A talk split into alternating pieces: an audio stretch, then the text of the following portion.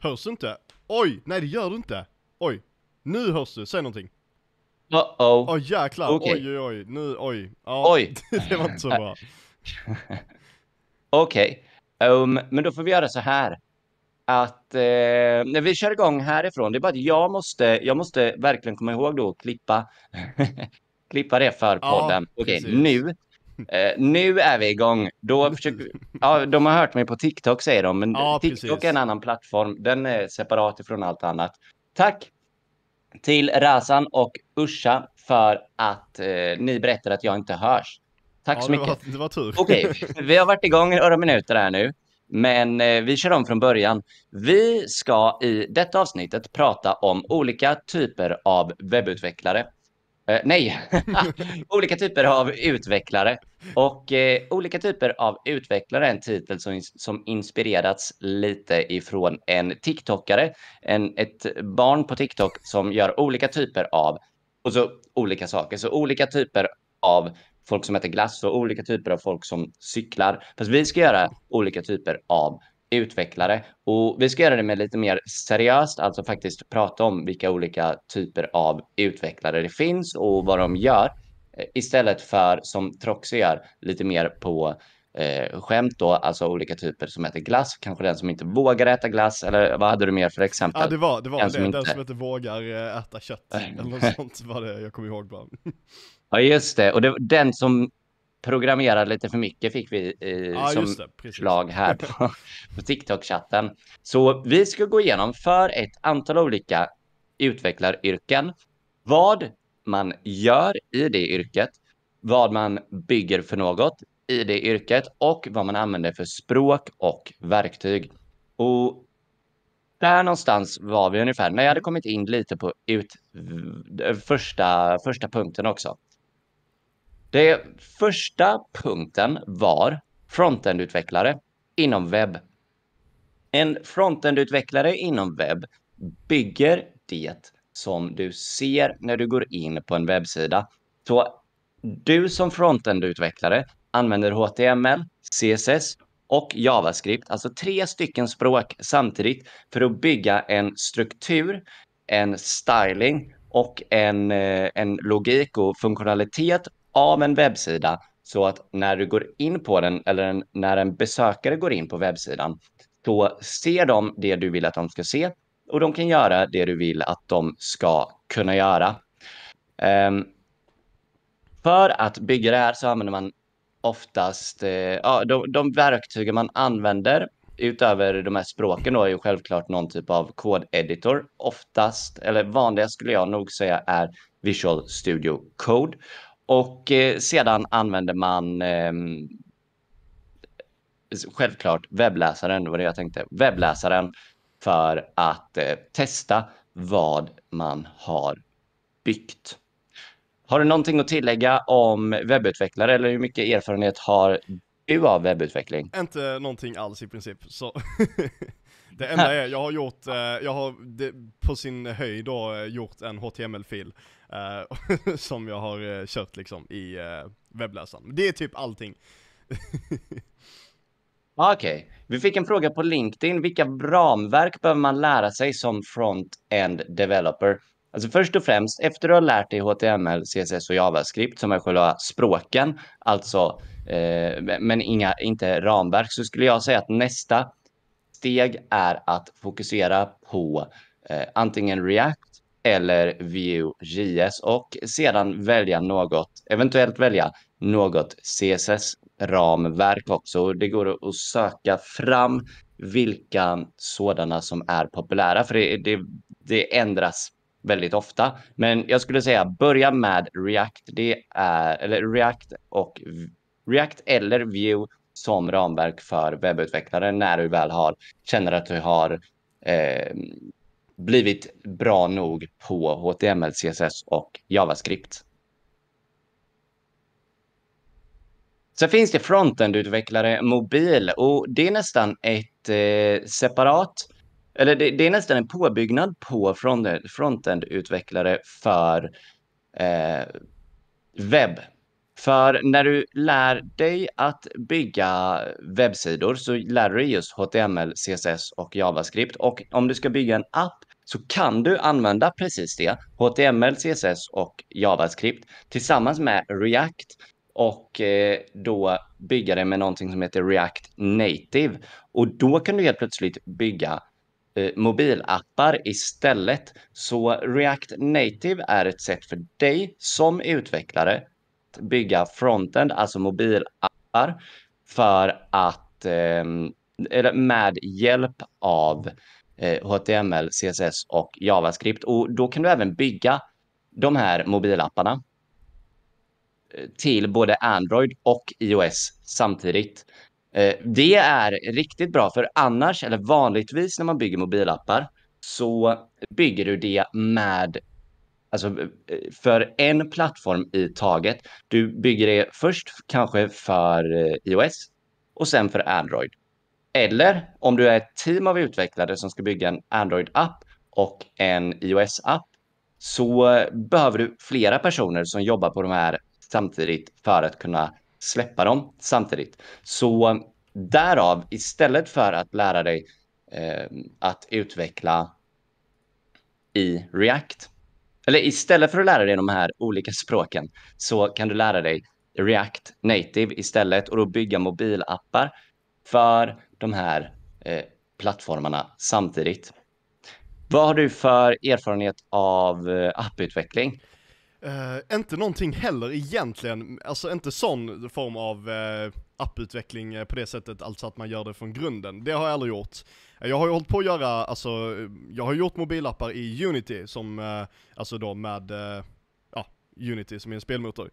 Eh, det, det är då det jag har gjort till mobil, men det är ju inte riktigt kanske då samma sak. Däremot så är det ju, det, så kan man ju också göra mobilappar och mobilutveckling.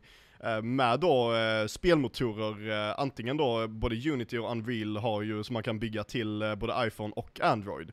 Vilket är ganska ett väldigt enkelt sätt då att göra mobilapplikationer, framförallt då om det är spel, eftersom att, ja, annars är det inte jättebra. Just det. Det blir en... Det blir, det blir jäkligt omständigt om du ska göra samma spel, misstänker jag, för flera olika plattformar. Exakt, Hur funkar det med, med spelutveckling när man bygger för typ eh, alltså olika konsoler? Ja. Finns det i eh, olika, alltså att man behöver använda olika språk eller eh, Nej. använder man samma språk och, och, ramverk och så för det? Så grejen, är, grejen är där att Unity i sig, alltså själva där man bygger spelet är i princip då en, ett separat program och sen den som då bygger själva spelet, alltså tar Unity-projektet, det är då också ett separat program som då är liksom eh, beroende på vilka, vad du vill bygga till. Och eh, så då om man bygger till Windows då, så har de gjort då ett eget program då som eh, tar Unity-projektet och bygger det till Windows. Samma då om man ska göra till Android så har de en separat grej som eh, gör det. Så allt det sker egentligen helt bakom kulisserna. Med eh, vissa undantag då. Men eh, annars är det väldigt smidigt. Det är lite mer omständigt att bygga till eh, iOS, och då måste man eh, eh, bygga det till Xcode, som är det man gör eh, iPhone-appar till. Men annars är, det, annars är det väldigt enkelt, vilket är väldigt skönt. För förr var det ju så, när man inte använde sånt så var man ju tvungen då att göra, som du sa, en till Android och en till uh, iOS. Vilket uh, ju tar väldigt mycket längre tid än att bara kunna använda exakt samma kod och exakt samma projekt till uh, alla plattformar. Ja, ah, spännande. Mm. Hur funkar det i tidigare, alltså typ när, när man byggde för alltså äldre konsoler? Eh, har du någon koll på det? Typ om när Nintendo 64 och, ja, och vilken Playstation ju, som då, då ja, fanns ute? Då är det definitivt så, för att uh, om, alltså, ju längre ner man kommer i, uh, alltså, väl, när man kommer till väldigt low level, alltså som man då gjorde sådana enkla uh, Nintendo 64-spel, så gjorde man ju då det i kanske alltså typ C liksom, utan någon form av eh, ramverk egentligen kanske. Och eh, då beror det på vilken, eh, alltså processorstruktur och sånt du har ju. För att då kunna göra det till olika plattformar. Okej, okay, coolt. Men det är inget, jag har aldrig gjort någonting till Nintendo 64 så. Är det en dröm du har kanske? Ja, Bygga ja. ett 64-spel? jag, jag tror jag är lite för, eh, för ung för det. Jag växte ju inte upp med eh, så tidiga grejer utan eh, då på sin höjd Playstation 2 typ. Ja, ah, okej. Ja, vi ska inte fastna i det här för länge, men vet du när eh, Playstation 2 kom och 64 kom? Var de långt ifrån varandra? Var det, det, det vet jag inte 64? heller. Jag, jag vet fan inte. Eh, men jag skulle, alltså Playstation 2 kom väl kanske 2000, 2002 kanske, något sånt. 2003, 4, 5, någonting. Ingen aning. Jag ska inte säga Ja. någonting. 2, 3, 4? Ah, Okej. Jag har ingen aning någon, heller. Någon gång, jag vet inte. Det kom någon gång. Ja. Gud. Så mycket vet vi. Precis. Okej, vi går vidare i det här eh, Ja. i, i listan. Nästa steg är backend-utvecklare. Backend-utvecklare är alltså den personen som utvecklar, mm, än en gång då, backenden. Det är hittills säger inte så mycket mer om jobbet, men eh, vad, vad man gör när man utvecklar en backend är att man bygger det som är på eh, baksidan, alltså insidan av en webbsida och eller en app. Så säg att du bygger en webbsida och på den här webbsidan ska användare kunna logga in. De ska kunna skapa någonting. Vi kan säga i det här exemplet kan vi säga recept. Du ska kunna logga in på sidan, skapa recept, kolla på andras recept och typ gilla recept. Det är det du ska kunna göra. Då behöver du ha någon som bygger all frontend som eh, där recepten visas, både på appen och på webbsidan. Men sen måste ju de här recepten sparas någonstans. Och eftersom olika användare ska kunna se andra användares recept så måste de recepten sparas på ett och samma ställe. Och det måste göras med en hel del logik eh, för att du som användare ska kanske bara kunna redigera dina egna recept men kunna visa allas recept och, och sådana saker. Så en backend-utvecklare, det är den personen som sitter och skriver koden för just det. Vad ska hända när du loggar in? Och hur ska login-systemet fungera? Vad behövs sparas för data eh, hos en användare? Och eh, sedan eh, saker som eh, typ vad ska hända när någon likar ett recept och skickas det kanske en notis till den användaren, då behöver det ske på backenden. För då skickar webbsidan en förfrågan, alltså en, en liten signal till backenden så att den kan skicka en signal till den andra personens frontend. Så backenden, det är det eh, spindeln i nätet eller själva navet som knyter ihop alla andras frontend med varandra så att de kan prata med varandra. Eh, vad man bygger, ja det är ju precis det, själva navet i den här applikationen och vad man använder för språk och verktyg och, och det här är ju lite mer ehm, alltså det, det är väldigt mer brett än frontend-utvecklare för webb. När du bygger en webbapplikation frontend så använder du HTML, CSS och JavaScript i stort sett alltid och sen kan du använda olika ramverk för att göra det lättare och, och så. Men sedan när du bygger backend så kan du använda väldigt många fler olika språk. Du kan välja ett språk mycket mer.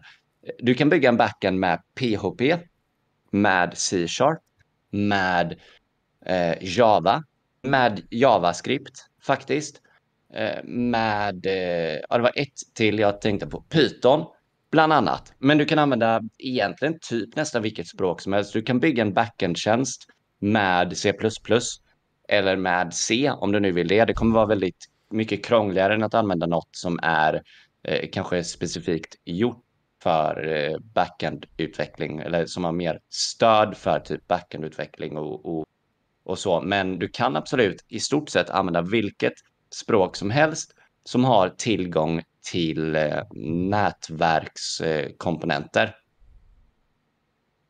Har du något att tillägga där eller någonting du tänker på? Ja, så backend är ju någonting som finns inom väldigt många saker. Jag håller ju på med spel och eh, där är det också eh, delvis ganska mycket backend-grejer eh, beroende på vad man gör då såklart. Men framförallt då om man gör multiplayer-spel eller online-spel så är det ju definitivt ganska mycket backend som man eh, behöver göra.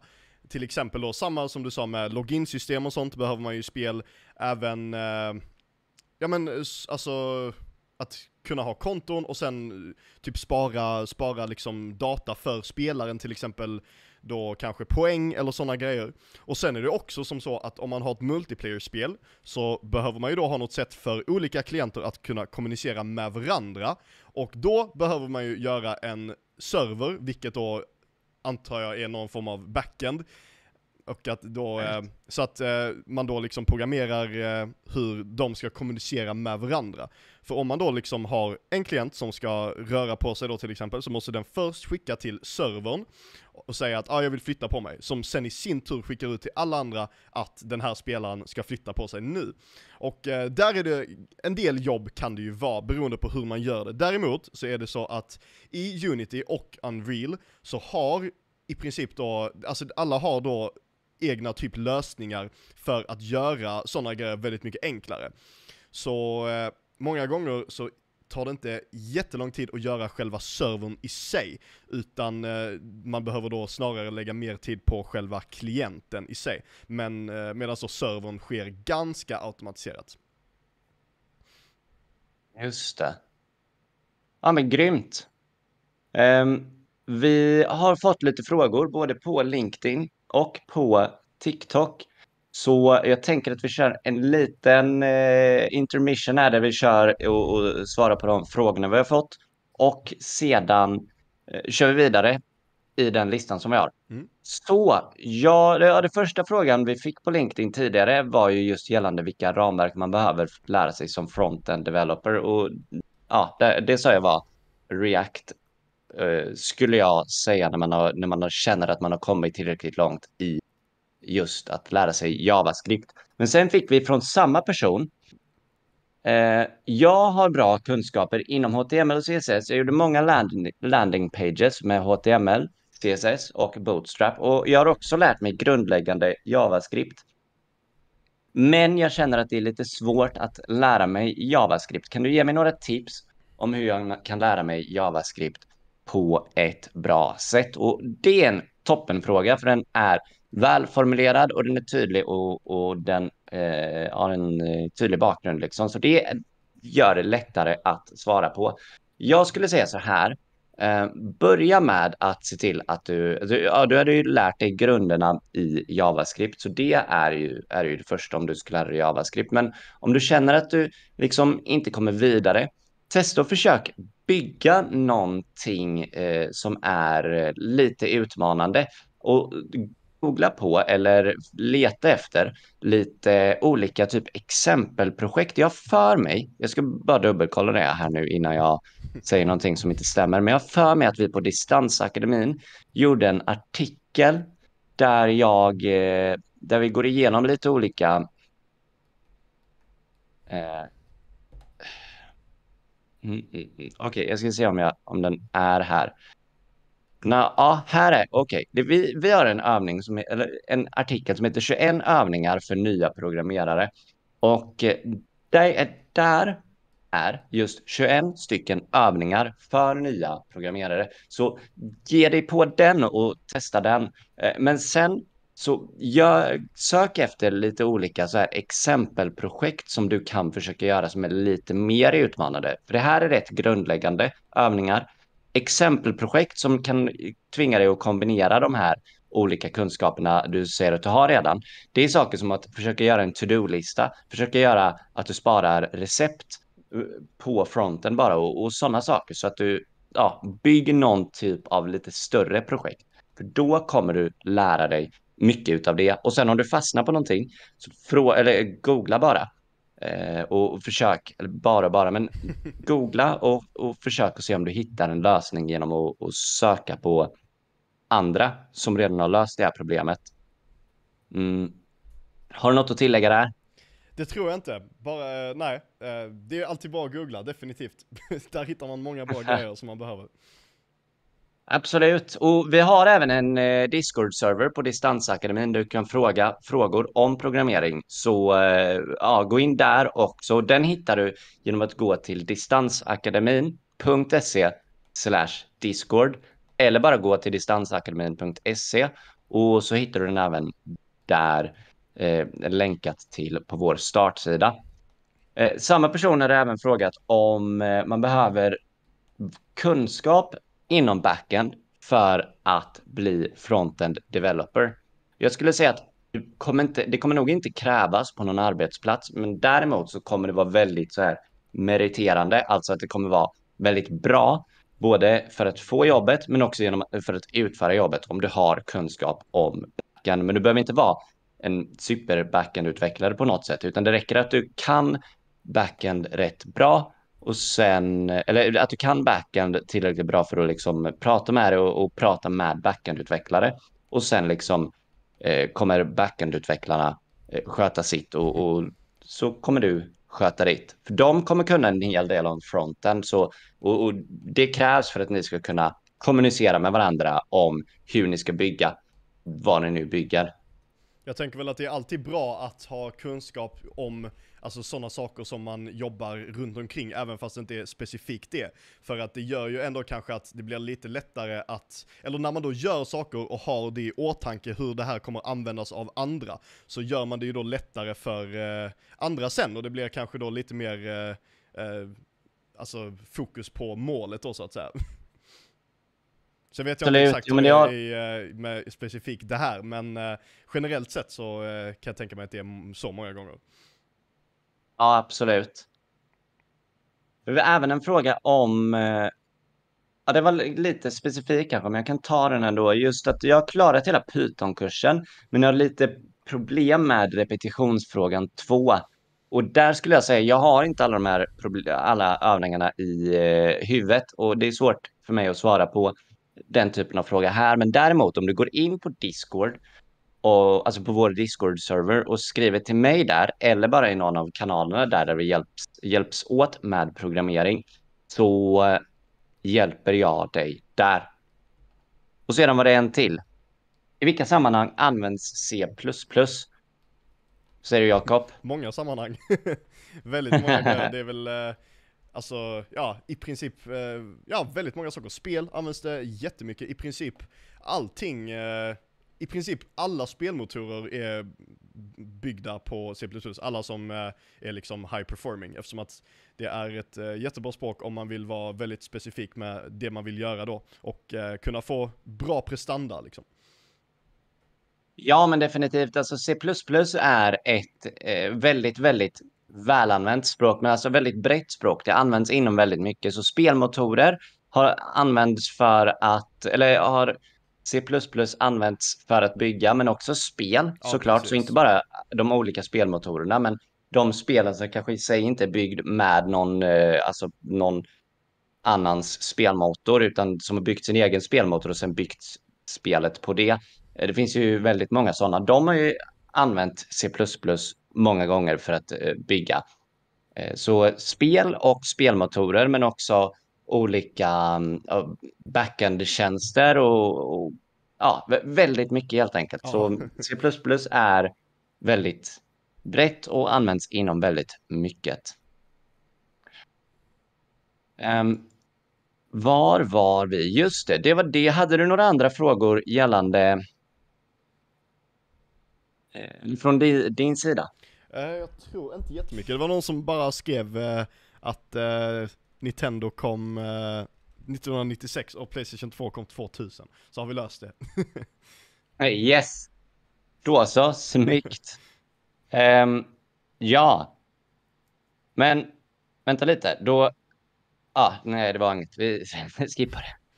Uh, jag fick även en fråga, vad heter YouTube-kanalen? Vad heter YouTube-kanalen där vi sparas de här eh, där de här livesen sparas och eh, den heter Distansakademin och de kommer även upp på eh, Spotify på Distansakademin-podden. Eh, eller nej, den heter Pröva programmering, heter den podden.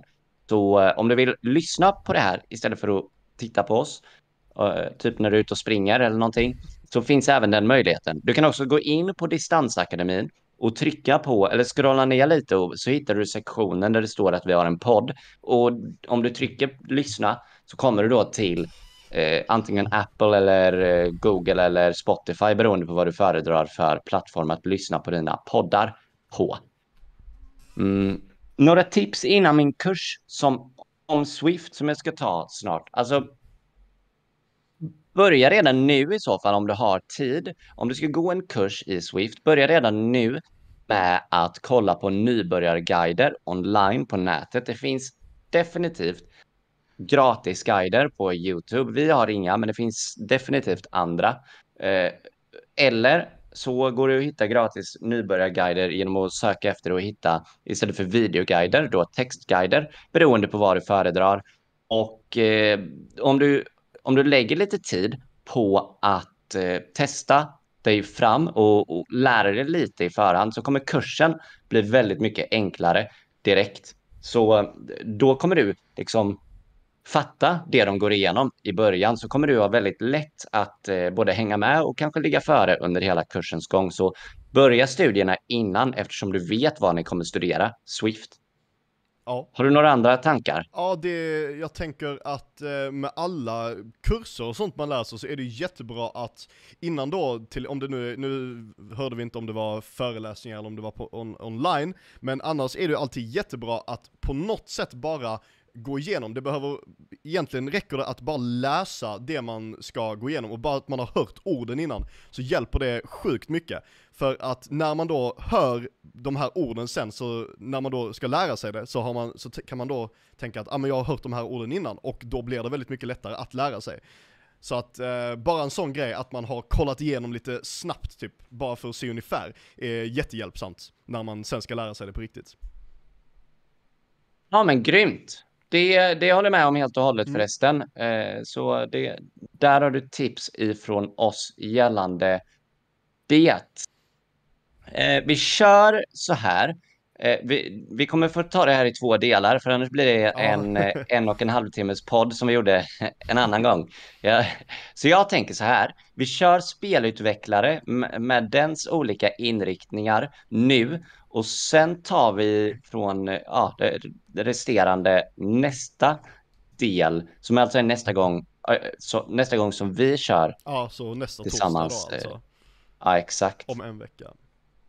Absolut. Så, ja. Jakob.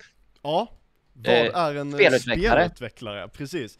Så då, när det gäller spelutveckling så brukar man dela upp det i tre kategorier som då är programmering, alltså den som skriver själva koden. Sen då game design, alltså den som då till exempel tänker vad spelet ska gå ut på eller hur olika banor är uppbyggda och sådana grejer. Och sen då gra grafik, alltså den som kanske gör modeller till spelet eller eh, också delvis programmerar lite visuella saker. Så det är då de tre kategorierna som eh, man brukar eh, dela in det. Och sen då, programmering är ju den som är kanske mest relevant här, alltså där man skriver kod och helt enkelt gör det som, eh, alltså ja, gör, ger funktionerna till spelet. Medan då game design och grafik är lite mer, vad ska man säga, alltså grafik är ju mer i typ modellering, alltså typ modellera eller eh, typ photoshop och sådana grejer. Rita och sånt, lite mer eh, konstgrejer. Och sen game design är ju en grej som egentligen väldigt många kan vara involverade i, även programmerare brukar ju då kanske ha lite att säga till om där eftersom att det påverkar ju alla och eh, när man då programmerar någonting så kanske man då kommer på bra idéer också om eh, var man eh, tycker det ska gå liksom. Eh, men det är ju, eh, så det är de tre grejerna, är det. Och eh, ja, det är väl egentligen det hela då. När man programmerar, man kan göra det i olika spelmotorer, alltså typ Unity eller Unreal som är två av de största spelmotorerna som är gratis då. Så det finns väldigt mycket verktyg som hjälper en, och det är inte riktigt som förr när man behövde då programmera allt från grunden, utan man har väldigt mycket hjälp, vilket är väldigt skönt, och man kan göra väldigt mycket coolare saker på eh, mycket kortare tid. Så därför är det jättebra att använda en, eh, en spelmotor till det. Ja, verkligen. Det är som vi pratade om precis innan här, att när man, när man eh, byggde för, alltså att man byggde ett spel för Nintendo 64, då hade man kanske någon typ av spelmotor, men jag, jag kan för lite om det här, så jag ska nästan inte uttala mig. Men som jag har förstått det från de två kanske Youtube-videorna jag tittat på om det här så har eh, så använde man, man fick mycket mer av någon typ av development kit. Man fick en utvecklarkonsol och lite instruktioner om hur man ska använda eh, minnes, eh, ja, hur, hur minnet och, och konsolen och sånt Mm. funkar. Och, och sen fick man läsa på det för att kunna bygga de här eh, spelen till de här konsolerna. Och man fick ju vara, mm, ja, jag avundas inte de utvecklarna utan jag är riktigt imponerad att de lyckades ta sig åt, eh, alltså ta, ta sig an den här kunskapen och bygga sådana eh, otroliga spel som ändå fanns på de Ja, gamla konsolerna. Nu för tiden, jag ska inte säga att ni har det lätt, ni har andra utmaningar istället. Ni ja bygger. Samtidigt, man gör nu, spel. nu gör man ju mer komplicerade spel eh, som då, med bättre verktyg. Medan då gjorde man ju enklare spel med färre verktyg. Så, Exakt, alltså det är en tydlig skillnad. För då, då man eh, tittar på spelen som gjordes då, då, utöver att man bara hårdvarumässigt inte hade samma möjligheter, så var det också så att eh, man behövde lägga tiden på andra saker. Just att Ja. inte bara att hårdvaran var väldigt så här, eh, att du inte hade tillgång till lika mycket hårddiskutrymme kanske, eller eh, processorutrymme, men också att du fick brottas med det här hårddiskutrymmet. eh, Och, eller, ja precis. När- Ja. utvecklingsverktygen som du hade på ett annat sätt Ja. eftersom de kanske inte var lika enkla att förstå. Det är ju egentligen det minsta problemet eh, som man har nu för tiden, eh, som man då hade då liksom. Eh, Alltså lagringsutrymme på datorn. Jag har nog aldrig, tror jag, tänkt på det när jag har gjort ett spel. Eh, Sen gör jag ju inte heller sådana spel som tar jättemycket plats. Men eh, ja, Nej, just det. Jag tror inte GTAs utvecklare tänker på det så mycket heller. nej, de kör igenom lite en... mer förmodligen, men eh, inte jättemycket heller kanske. Sen finns ju Nej, också, det stämmer det, nog. det är det som är så bra där, eller med alla verktyg som finns så behöver du inte tänka på det lika mycket. Eh, Alltså att så, väldigt många saker sker automatiskt och eh, man behöver inte lägga så mycket tid på det eftersom att någon annan har redan gjort det åt en. när de gjorde själva spelmotorn eller verktyget. Det är jäkligt intressant. Ja, Ja, men det tillåter ju er som utvecklare med de här nya verktygen och nya motorerna att, spe, att utveckla saker som eh, ja, att, att sträcka er ut i den andra riktningen istället och utveckla spel där ni får möjlighet att eh, utforska alla möjliga eh, häftiga koncept. Så, alltså Ja. många spel nu för tiden, de, de senaste så här spelen eh, som jag har sett som jag blivit riktigt imponerad av, det är ju sådana spel som är, alltså som kommer på någonting, alltså en game mechanic som är jäkligt, eh, alltså som är väldigt nytänkande precis. och sen gör det väldigt bra. ja, det finns ju ett, det finns många sådana exempel. Det här senaste som jag minns att jag har sett det är, ah, jag kommer inte på, det finns ju ett där man typ har objekt framför sig och så tittar man på dem på olika sätt och så blir de hela ja rummet istället. just det, att man typ kan ändra, man, man flyttar dem i rummet och sen om de är längre bort så blir det typ perspektivet sätter storleken på objektet. Exakt. Ja men exakt, det, det är jäkligt coolt ja. Men det är också en väldigt, alltså en väldigt svår del i att eh, göra spel och det är då det kanske snarare game designers jobb. Eh, Just det där att eh, tänka ut grejer som kommer funka. Och sen är det också så att det, när man då gör ett spel så är det i princip omöjligt att veta vad som kommer funka och vad som inte kommer funka. Det, eller alltså, vissa kan ju säkert, folk som är sjukt duktiga, men just det där att veta vad kommer vara roligt att spela, det är jättesvårt. Och eh, jag vet aldrig, i princip. Um, just det där, nej, men att veta vad som kommer vara kul liksom. Det är väldigt svårt. Men det är rätt i. Ja, Det såg jag någon video om på Youtube när någon berättade om det. Att Mm. han, han, byggde, han hade byggt ett spel och lagt alldeles för mycket tid på att rita sina gubbar och, och ja, typ bygga själva spelet. Och sen när han spelade det till slut, efter att ha, byggt, alltså efter att ha lagt jättemycket tid Ja. på så här förarbetet, så bara insåg han, fuck, det var inte kul. nej exakt ja. Ja. Så nu när han bygger spel bygger han den enklaste typen av prototyp först så att han kan Precis, spela det. För att se om konceptet är kul. Precis, istället. så brukar man ju göra, att lägga upp liksom enkla koncept då, och eh, börja på den sidan istället, för att då slipper man slösa tid på saker som kanske inte är så roligt. Men sen är det samtidigt, eh, många gånger så brukar jag börja projekt och sånt eh, i, alltså kanske i andra änden, men det är väl mest då för att man vill testa en eh, mekanik eller något sånt. Och- ja. Men sen det där vi sa, det är ganska intressant också det med att, eh, alltså att man har väldigt mycket verktyg. Det är samtidigt väldigt, väldigt bra att även fast man har de här verktygen, förstå hur de funkar och eh, förstå hur de är uppbyggda. För det har man jättemycket nytta av, att inte bara liksom, ja ah, nu har jag det här och nu kan jag använda det, utan istället då även lära sig, hur funkar det här egentligen? För då blir det väldigt mycket lättare att använda det, om man fattar lite mer. Just det. Jo, det har du helt rätt i. Det, och det, det gäller egentligen all typ av alltså programmering, men också ja, kreativa yrken jo, överlag. Ja. Just att om man, om man bygger någonting så, och man har tillgång till väldigt många komplexa och avancerade verktyg så är det ändå rätt, det kan vara riktigt bra att ha en, en eh, bra förståelse över hur de här verktygen funkar. Precis. Klart. Och även eh, då, vad, eh, då förstå vad man gör när man använder dem. Precis. Det är så många, många, vad ska man säga, det är lätt att, det är lätt att få många, alltså göra många buggar om man inte riktigt har koll på eh, hur sakerna funkar som man använder. För det är då lätt, det är lätt då man går in i, eh, vad ska man säga, vad heter det, traps. Uh, ja, jag kommer inte på ordet.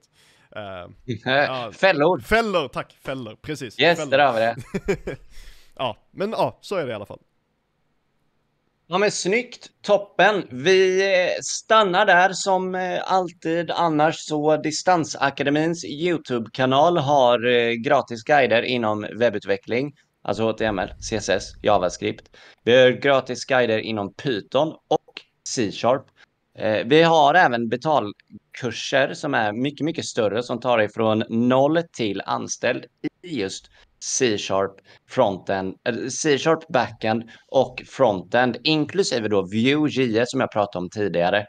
Eh, vi har även en Discord-kanal som ni kan joina om ni har Discord och på den så hjälper vi varandra med utveckling. Vi har spelkvällar eh, och eh, utvecklingskvällar. Ska vi hitta på, jag ska planera en nästa onsdag blir det. Onsdagen den tionde ska vi köra en eh, spel, eller inte spelkväll, utan utvecklingskväll, programmeringskväll. Eh, det kommer bli jäkligt kul. Mm. Och eh, är det något jag missat som jag vill eh, promota? Följ oss på TikTok, YouTube, Instagram med mera såklart. Är det någonting du tänker? Nej, det... avslutande ord, Jakob? Det är det nog inte. Då så. Då så. Då eh, säger vi tack för denna gången och ja. så hörs vi. Och just det, det, det vill säga, det här var ju, blev ju en del ett av, eh, del, av två delar i just eh, den olika här typer podden. Ja, olika typer av programmerare. ja. eh, grejen är, nästa vecka, nej, jo, nästa tillfälle av denna podden är det jag tillsammans med Daniel som kör. Så då kommer vi inte köra detta, utan det är först gången efter det som vi fortsätter på den här listan. Då, det blir torsdag nästa vecka. Så samma tid, samma kanal. Torsdag nästa vecka klockan 19. Då kommer vi prata om DevOps, databasutvecklare, fullstack och en massa fler olika roliga yrken. Så vi hörs då. Ta hand om er. Ja,